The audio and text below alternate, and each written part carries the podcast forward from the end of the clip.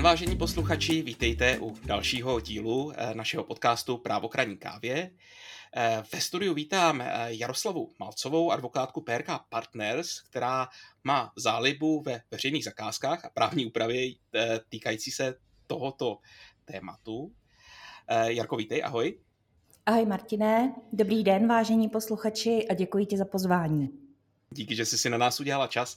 Právě veřejných zakázek se bude dnešní téma týkat eh, a eh, my jsme vlastně chtěli probrat eh, především tu velkou novelu zákona o veřejných zakázkách, která je ve sněmovně už někdy od podzimu loňského roku a která měla na přibližně 300 novelačních, novelizačních bodech změnit proces veřejných zakázek tak, aby více konvenoval evropskému právu.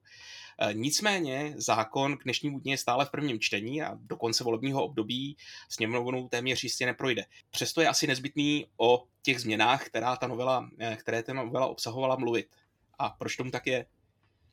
No, já možná eh, ještě se vrátím k tomu. Já právě jsem se k tobě do pořadu hrozně těšila a mm, pořád jsme to tak nějak odkládali právě proto, že tím tématem, tím stěžením a myslím si, že nejen pro mě, ale i pro posluchače a obecně pro veřejnost byly, byla právě, byl právě ten novelizovaný zákon. Je to takzvaná ta technická novela, Eh, jenomže jak to tak v životě bývá, člověk míní, Bůh mění v našem případě, jak jsi přesně řekl, je to poslanecká sněmovna.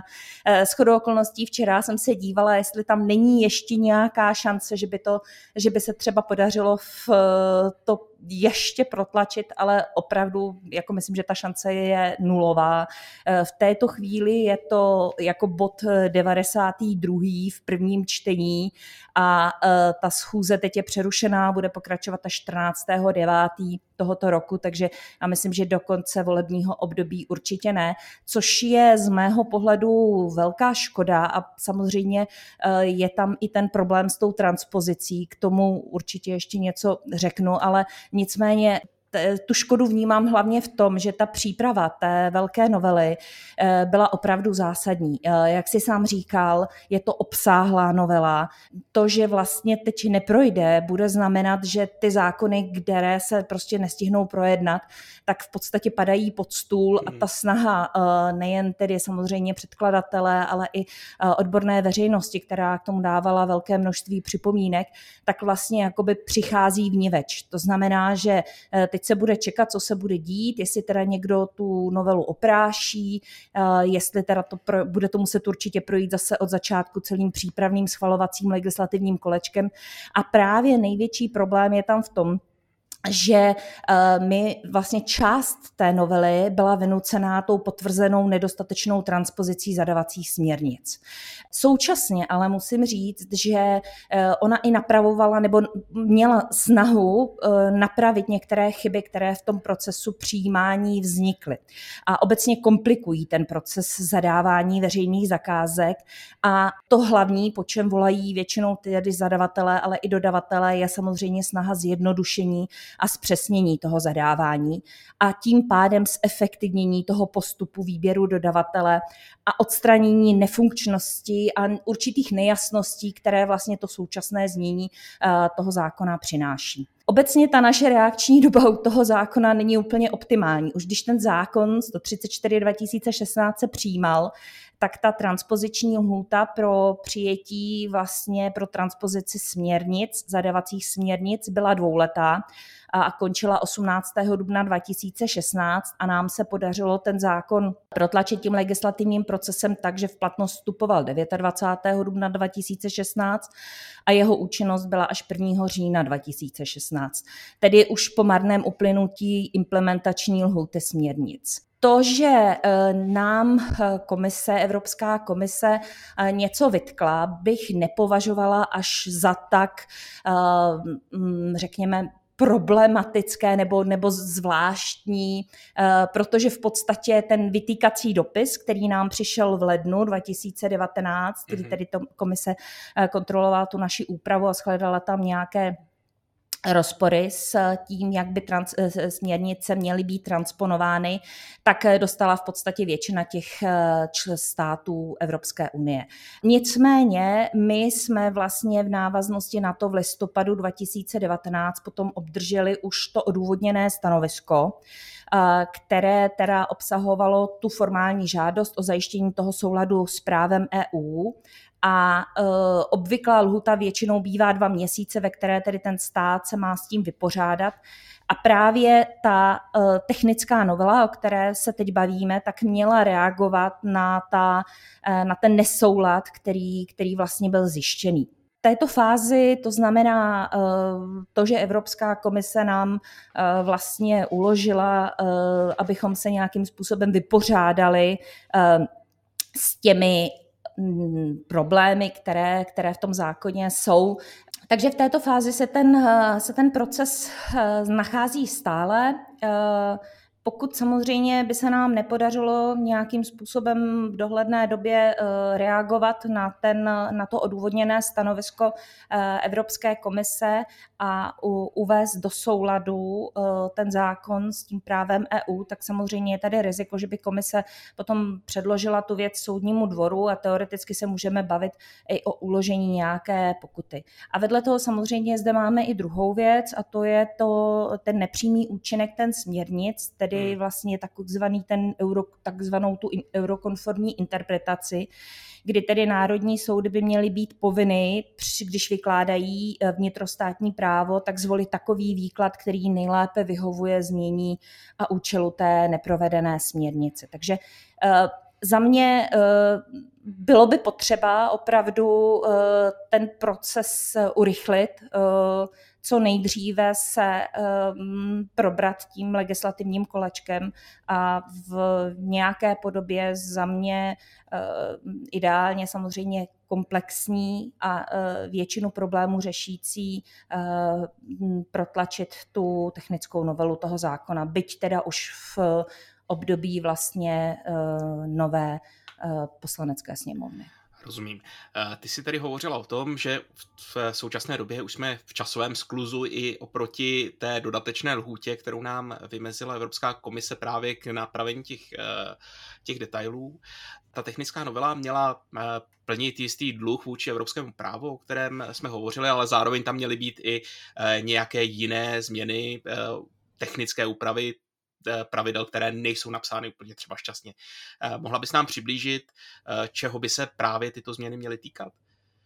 Tak samozřejmě, že ten, jak jsi to nazval, dluhem vůči evropskému právu, to, to, co musíme tedy transponovat, to, co nám vytýká Evropská komise, že nebylo transponováno správně, to je několik ustanovení, ale já bych možná na úvod řekla to, co vlastně vnímám jako zásadní z mého pohledu. Z pohledu advokáta, který radí klientům ve většině případů dodavatelům, většinou zahraničním dodavatelům. Mm-hmm. Musím říct, že e, když se vlastně tenhle ten nový zákon přijímal, tak Obecně se uh, kladl důraz a, a říkalo se, že vlastně to bude zjednodušení toho procesu, že to bude daleko rychlejší, daleko snazší.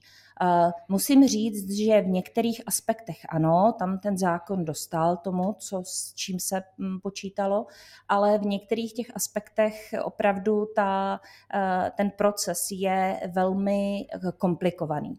Uvedu to na příkladu. Ehm, my samozřejmě pro naše klienty pomáháme s přípravou veškeré dokumentace pro eh, zadavací řízení mm-hmm. a eh, součástí toho jsou i kvalifikační dokumenty. Eh, kvalifikační dokumenty se eh, vydávají nebo jsou poskytovány ve vztahu k zemi sídla dodavatele. Část těch dokumentů se zajišťuje a musí být předkládána i ve vztahu k České republice. A e, tady vlastně v této chvíli ten zákon, ten stávající zákon počítá s tím, že e, s vybraným dodavatelem před podpisem smlouvy e, se prostě zkontroluje a projde se s ním, aby předložil originály nebo ověřené kopie těch kvalifikačních dokumentů. Což se ukazuje jako značná obtíž, není tomu tak ve vztahu k České republice. Pokud se předkládají uh, kvalifikační doklady ve vztahu k České republice, tak ve většině případů ta komunikace probíhá přes datové schránky, mm-hmm. úřady jako finanční úřad, zpráva sociálního zabezpečení posílají ty dokumenty Eh, s elektronickými podpisy, takže zde vůbec problém není. Problém ale bývá samozřejmě u těch dokumentů, které přicházejí ze zahraničí, protože obecně v tom zahraničí ta eh, digitalizace eh, je, řekla bych, v tomto směru určitě pomalejší než České republice. Takže my ve většině případů dostáváme ty dokumenty v originálech, dostáváme je poštou, což samozřejmě zabere zase určitý čas, než to od toho klienta doputuje a současně je potřeba vždycky ty dokumenty konvertovat, hmm. což nese určitou finanční, finanční zátěž pro toho klienta. A vlastně pak ty dokumenty skonvertované do elektronické podoby předkládáme zadavateli. A tady v tom eh, by mohlo možná dojít k určitému vylepšení, v tom směru, že zadavatelé by měli mít možnost si zvolit, zda by jim například postačovaly prosté kopie těch dokladů. Ale popravdě, eh, když se nad tím zamyslím, tak úplně si nejsem jistá, jestli ti zadavatelé obecně budou mít zájem o to eh, získávat od dodavatelů pouze ty eh, kopie. Zejména říkám u těch dodavatelů, kteří jsou kteří jsou čeští, eh, tak tam obecně ten problém nevidím, protože opravdu ve většině případů ta komunikace běží přes ty datové schránky, eh, takže tam ten eh, dokument je rovnou v tom originále ale u těch zahraničních dodavatelů je to jinak. A tím, že zase je to dáno uh, i v tom novelizovaném návrhu vlastně, je to dáno tím, že ten zadavatel je ten, kdo volí, mm-hmm. jestli tedy budu chtít kopii nebo jestli budu chtít originál, tak se osobně obávám, že zejména u těch zakázek, které jsou uh, dotační, to znamená tam, kde zadavatel získává uh, dotaci, tak si myslím, že tam budou opatrní ti zadavatelé a budou postupovat stejně, to znamená, budou opět brát jenom ty originály nebo ověřené kopie. Mm-hmm. Takže to je za mě taková jako změna, která si myslím, že by byla fajn, ale je otázka, jak se s tím ta praxe popasuje. A, a pak bych zmínila ještě, ještě jeden, jednu změnu, kterou vnímám ale opravdu jako velmi pozitivní. Mm-hmm. A, a to je věc, vlastně v této chvíli my ve většině případů ty zakázky běží uh, formou vlastně podávání nabídek, probíhá elektronicky a zadavatel vlastně otvírá ty nabídky Eh, v tom daném elektronickém nástroji, samozřejmě bez přítomnosti těch dodavatelů. Eh, ta eh, elektronizace těch zakázek v tomto směru je vnímána jako, že ten proces, když to probíhá teda v tom elektronickém nástroji, je dostatečně transparentní na to, aby nebyla potřeba ta přítomnost těch dodavatelů.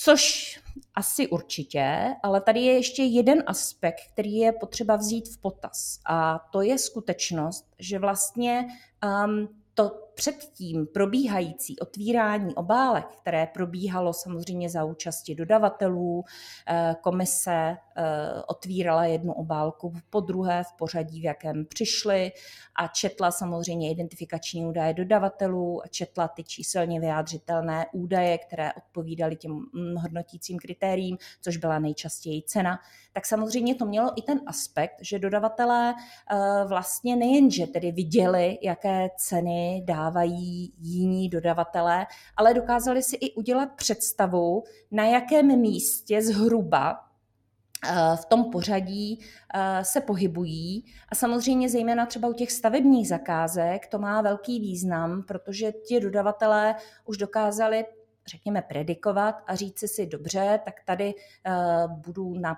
prvním místě, takže by bylo vhodné vzhledem k tomu, že začátek stavby je naplánován na září, tak abych si na to rezervoval kapacitu. Mm-hmm. A teď vlastně v této chvíli, protože teď v této chvíli ne, není povinnost vytvářet žádný protokol s otvírání obálek, ta povinnost v zákoně není. Mm-hmm. A je to jen vlastně na, řekněme, dobrovůli těch zadavatelů, jestli, ti, jestli ty informace sdělí, jakým způsobem je sdělí, samozřejmě asi optimálně by je měli sdělovat jenom těm, jenom těm dodavatelům, a, ale využít proto klidně ten elektronický nástroj, mm-hmm.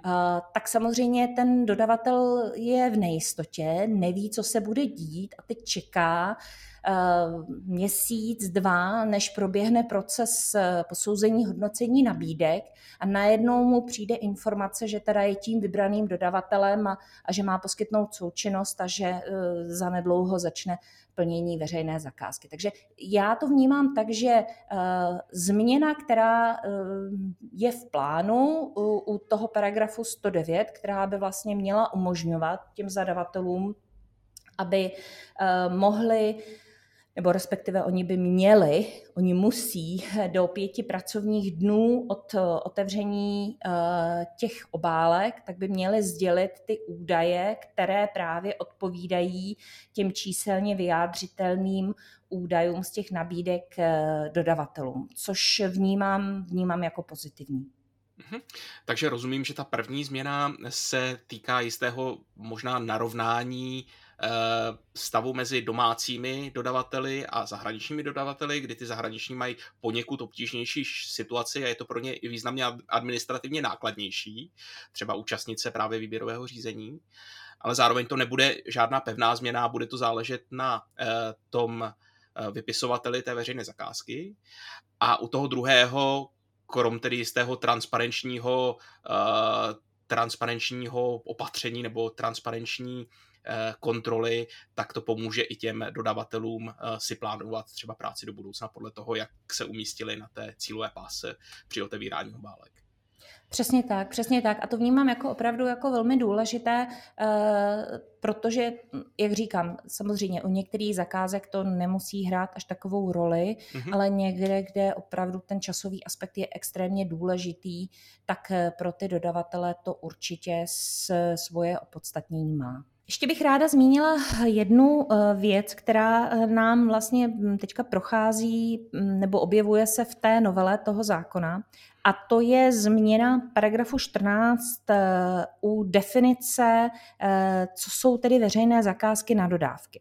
My teď trošičku bojujeme a už se k tomu vyjadřoval v jednom případě krajský soud, následně pak i nejvyšší správní soud. Eh, bojujeme s tím, jestli pod eh, definici veřejné zakázky na dodávky nám spadá i pořízení například cených papírů obchodního závodu nebo podílů v obchodní korporaci. Eh, protože v této chvíli to tak vypadá, Krajský soud tedy v jednom případě sice zaujal závěr, že ten nákup těch akcí obchodních podílů a závodů eh, pod eh, zákon o zadávání veřejných zakázek nespadá, že není možné vykládat ten zákon pouze jazykově, ale měl by být vykládán podle skutečné vůle zákonodárce, tedy jak jsme se o tom bavili, ten eurokonformní výklad. Nicméně nejvyšší správní soud v, v reakci na toto rozhodnutí řekl, že v podstatě v dané chvíli ten zadavatel, pardon, tedy zákonodárce počítá s tím, že ty zakázky na eh, pořízení cených papírů, obchodních závodů, podílů se prostě soutěžit budou, protože eh, vlastně ten obsah toho pojmu je v tom našem českém právu širší a e, rozšiřuje vlastně to původní, co je napsáno ve směrnici, kde se hovoří o výrobcích.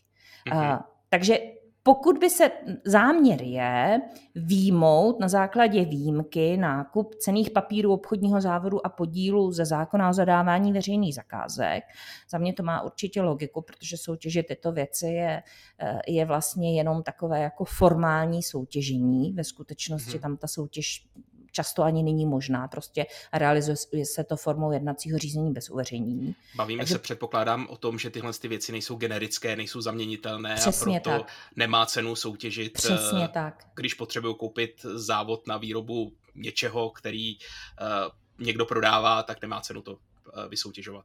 Přesně tak, přesně tak. Takže pokud by se podařilo eh, toto blíže specifikovat, upravit tak, aby tady bylo zcela zjevné, že toto je výjimka a v případě nákupu těchto, eh, těchto podílů, cených papírů se nemusí postupovat podle toho zákona zadávání veřejných zakázek, tak si myslím, že by to bylo k prospěchu věci. Rozumím, díky. Ty jsi se tou novelou hodně zabývala a tvůj eh, odborný názor, je ta novela dobře připravená? Jinými slovy, měla by nová poslanecká sněmovna ji převzít i s chlupami, eh, lidově řečeno, a eh, převzít ji takto, anebo ještě potřebuje nějaké doplnění? Eh, já osobně se domnívám vzhledem k tomu, že eh, ty na té novele pracovalo, pracovalo opravdu, jak jsem říkala, široké spektrum. Eh, odborná veřejnost na tom pracovala. MMR tu novelu připravovalo. Mm-hmm. Jako ten, ten rozptyl těch odborníků, kteří se k tomu vyjadřovali, byl podle mého názoru opravdu velký. Já osobně bych byla za to lépe něco než nic, takže za mě by bylo ideální, kdyby ta novela teďka dokázala projít v té podobě, v jaké hmm. je. Eh, nemyslím si, že eh, vždycky je to tak, že vždycky samozřejmě ta praxe ukáže, a to se stalo i u toho stávajícího zákona, že prostě některé věci, které zamýšlíme eh, realizovat, tak ve skutečnosti a zamýšlíme je realizovat dobře, tak ve skutečnosti ta praxe ukáže, že to třeba je velmi krkolomné nebo neproveditelné. Ale z mého pohledu určitě jednoznačně bych doporučovala, aby ta novela měla šanci eh, projít tou poslaneckou sněmovnou a aby prostě nám přispěla minimálně tedy v některých těch výkladových problémech, které tam prostě teďka jsou a mm-hmm. strašně těžko se v té praxi překonávají, tak aby měla šanci prostě projít. Děkuju. A teď od eh, té plánované změny, která neprošla, se pojďme ještě podívat na změny, které se skutečně udály eh, v procesu výběrových řízení za letošní rok. Eh, tou první to byla změna, která se schovala v přílepku k doprovodnému zákonu o, o odpadech, novému zákonu o odpadech. A v čem tato změna spočívá? Máš pravdu, bylo to, bylo to, bylo to takový, byl to takový, tomu říkám vánoční dárek, protože eh, ten zákon byl schválený, eh, nebo ta novela byla schválená 1. prosince 2020 s tím, že účinnost eh, měla už 1. 1. 2021. A vzhledem k tomu, že tam nebylo žádné přechodné ustanovení, tak to znamenalo prostě hned. Hned na tvrdo od 1. 1. 2021. No a týkala se ta novela Ona v podstatě reagovala na něco, s čím eh, počítají už evropské směrnice. A jsou to eh, zásady, eh, kdy vlastně my v této chvíli zásady pro zadavací řízení máme upraveny v paragrafu 6 zákona. A ten mm, ten zákon, ta změna toho zákona spočívala v tom, že se tam doplnily nové zásady, a to jsou zásady sociálně a environmentálně odpovědného zadávání a inovace. Eh, což eh, bych řekla, že z pohledu zadavatelů ehm, bylo na počátku eh, podle mého názoru problematické. Nechci říct, že zadavatelé s těmito zásadami už předtím nepracovali. Eh, určitě se aplikovaly eh, například eh, v zakázkách na stavební práce nebo i v zakázkách na dodávky se to poměrně využívalo, ale teď vlastně oni byli nuceni hned vlastně od toho prvního první bez ohledu na to, v jaké fázi toho zadavacího řízení se v dané chvíli nacházeli, tak byli nuceni zapojit ty zásady do toho zadavacího procesu. A uh, protože ten uh, zákon vlastně říká, že ty zásady se musí zohledňovat při vytváření zadavacích podmínek, to znamená před zahájením zadavacího mm-hmm. řízení, ale i při hodnocení nabídek a výběru dodavatele. A což je důležité velmi bez ohledu na režim té veřejné zakázky. To znamená, dopadá nám to i na zakázky malého rozsahu. Mm-hmm. To jsou zakázky u dodávek a služeb do 2 milionů bez DPH, jejich předpokládaná hodnota je do 2 milionů bez DPH a u stavebních prací do 6 milionů bez DPH. A v podstatě tyto zakázky, které jsou na základě výjimky vyňaty, ale samozřejmě aplikují se na ně ty zásady, tak i, i u těchto zakázek je potřeba eh, jak si zohledňovat tyto nové aspekty. Takže myslím si, že eh, z mého pohledu pro ty zadavatele to byl značný stres, Eh, velmi nelibě to neslo i MMR, které často zmiňuje, že prostě takto si to nepředstavovalo, protože vlastně MMR bylo tím, kdo musel připravit metodiku, eh, obratem eh, poskytnout k tomu i výkladová stanoviska jako gestor zákona a uh, myslím si, že to bylo prostě velmi narychlo. Myslím si, že to bylo možná i trošku jako zbytečné urychlení toho procesu. Uh, nicméně ty zásady tam jsou, nějakým způsobem se aplikují, jak jsem říkala, někdy to má své, své opodstatnění, někdy to své opodstatnění nemá. Um, například eh, u zakázky na služby, když nám tam zadavatel jako podmínku dá vlastně v rámci těch environmentálních hledisek, že chce, abychom v nějakém počtu, nebo my ne, ale dodavatel, abychom v nějakém počtu vysadili stromy, tak mi to přijde, že to jako se zakázkou na služby úplně nesouvisí, eh, na právní služby například, ale eh, budíš prostě tak zadavatelé se snaží s tím popasovat, jaký, jak jim to vlastně uh, umožňuje, umožňuje ten zákon. Eh, Děkuji, to je moc zajímavé. Ten eh, druhý dáreček byl v zásadě také vánoční, akorát měl odloženou účinnost až do přijetí zákona o evidenci skutečných majitelů našeho oblíbeného tématu. Popsala bys nám prosím i tuhle tu změnu, respektive jaký, mm-hmm. jaký dopad eh, tohle to mělo na právě proces veřejných zakázek? Uh, ano, máš na mysli, máš na mysli samozřejmě uh, uh, registraci skutečného majitele nebo ano. evidenci skutečných majitelů. Uh, no, evidence skutečných majitelů pro zákon o zadávání veřejných zakázek nebyla úplné novum. Už vlastně ve stávajícím znění je potřeba, aby vybraný zadavatel v rámci té součinnosti, o které jsme se bavili, kde se předkládají ty doklady v tom originále a možná se budou předkládat někdy v té kopii, tak vlastně tam bylo potřeba, aby on eh, eh, poskytl údaje, eh, respektive v ideálním případě poskytl výpis evidence skutečných majitelů a pokud v takové evidenci zapsán nebyl, tak aby pak doložil mm-hmm. a je tam příkladný výčet, čím vším se dá dokládat ten skutečný majitel. No, jenomže vlastně ta novela teďka, tak to postavila tvrději, a to tak, že v okamžiku, kdy potřeba asi rozlišit, jestli se jedná o českého vybraného dodavatele nebo zahraničního mm-hmm. dodavatele.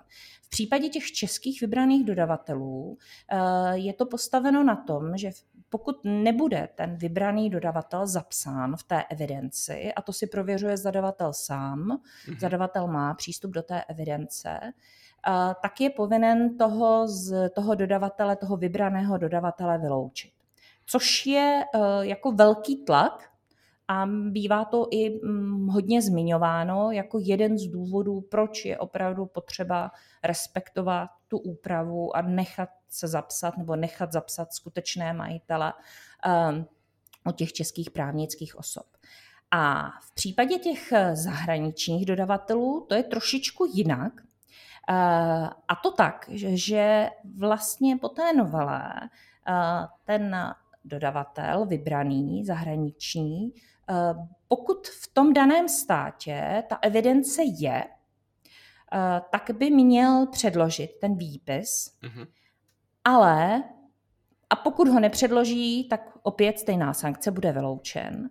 Ale v případě, že tam ta evidence není, tak pak může využít to záchytné, ten záchytný bod, to znamená předkládání těch dokladů, kterými to nahradí, což mm-hmm. často bývá eh, například společenská smlouva, to může být, může to být eh, eh, rozhodnutí o výplatě zisku a tak dále.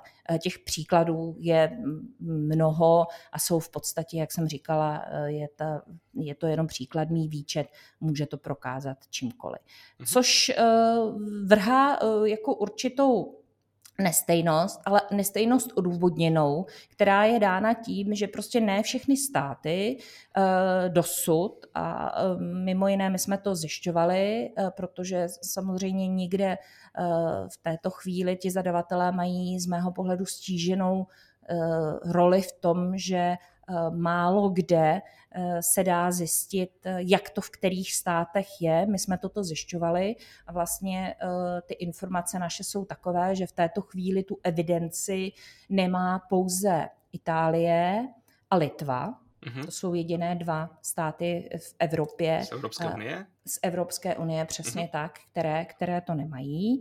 Uh, ale samozřejmě eh, ten dodavatel může být odkudkoliv, může být z Izraele, může být ze Spojených států amerických a ten zadavatel vlastně v dané chvíli mm, by se asi měl spolehnout, nikdo nepředpokládá, že zadavatel bude detektivem a měl by se spolehnout na tu informaci, kterou mu ten dodavatel poskytne, to znamená, jestli tedy ta evidence je tam vedená nebo není vedená. Takže to je z mého pohledu ta změna, která tam je. Samozřejmě jsou určité subjekty, které eh, podle eh, právní úpravy toho daného státu se do evidence nezapisují. Mm-hmm. Pro příklad, eh, ve Francii jsou společnosti, které jsou částečně vlastněny státem nebo jsou kotovány na burze, mm-hmm. tak v tom případě ti se do té evidence nezapisují. A samozřejmě je to pak výjimka z pohledu eh, toho zadavatele a v takové chvíli samozřejmě není možné předložit žádný výpis evidence, když tam není zapsán, ale ten zadavatel by měl eh, vzít eh, v potaz a měl by tedy požadovat předložení těch alternativních dokladů, kterými teda prokáže ten dodavatel, kdo je tím skutečným majitelem. Rozumím. Díky. Chápu tedy, že eh, primárně je zapotřebí mít v evidenci eh, skutečných majitelů, pokud jí ten stát vede, zapsaný údaj o skutečném majiteli, jak eh, jaký problém může vyvolat skutečnost, že tam bude třeba něco zjevně nepravdivého. Tam se proto, že zákon o, skutečných, o evidenci skutečných majitelů obsahuje jisté soukromoprávní sankce, které říkají, v kterých případech společnost, která by měla zapsat svého skutečného majitele, nesmí, eh, respektive musí eh, zkoumat, jestli ten zápis je správný, jestli to nějakým způsobem propadá právě i tady do tohohle z toho. Eh, naštěstí ne. to myslím, že by ze zadavatelů udělalo detektivy. Jasně. Což bych si nepřála, protože zadavatelé tu pozici občas mají velmi těžkou nezávidění hodnou. Hmm. Zadavatel opravdu vychází z těch dokumentů, které jsou mu předloženy. On nemá povinnost prověřovat, jestli ty údaje tam uvedené jsou uvedeny e, správně nebo nejsou. To hmm. naštěstí e, bych řekla, že v tomto ten zákon je rozumný, protože opravdu stavět zadavatele do pozice detektivů, to už si myslím, že už by bylo velmi mnoho souhlasím s tebou, že by to mohlo být hodně mnoho. Na druhou stranu eh, zákon o prevenci eh, legalizace prostředků, eh, známý AML zákon, takové detektivy robí i z nás, advokátů, kdy právě i my musíme přeskoumávat skutečné vlastníky a zápis v evidenci, pokud se na něj můžeme spolehnout. Takže vlastně mě trošku překvapuje, že ten zákonodárce v tomhle tu svou povinnost nebo tu svou detektivní činnost trošku neoutsourcoval i na ty zadavatele. Je to tak. tak děkuji za vyčerpávající eh, přehled eh, vyčerpávajících změn v, v oblasti výběrových řízení. Eh, to byla Jaroslava Malcová, advokátka PRK Partners, odbornice na právě veřejné zakázky a zadávací řízení. Jarko, děkuji za návštěvu. Já děkuji za pozvání, bylo mi ctí a byla jsem ráda, že jsem mohla tady krátce pohovořit oblasti, která je mojí srdcovou záležitostí. Díky a s vámi posluchači se eh, loučím a těším se u příštího dílu Práva kraní kávě.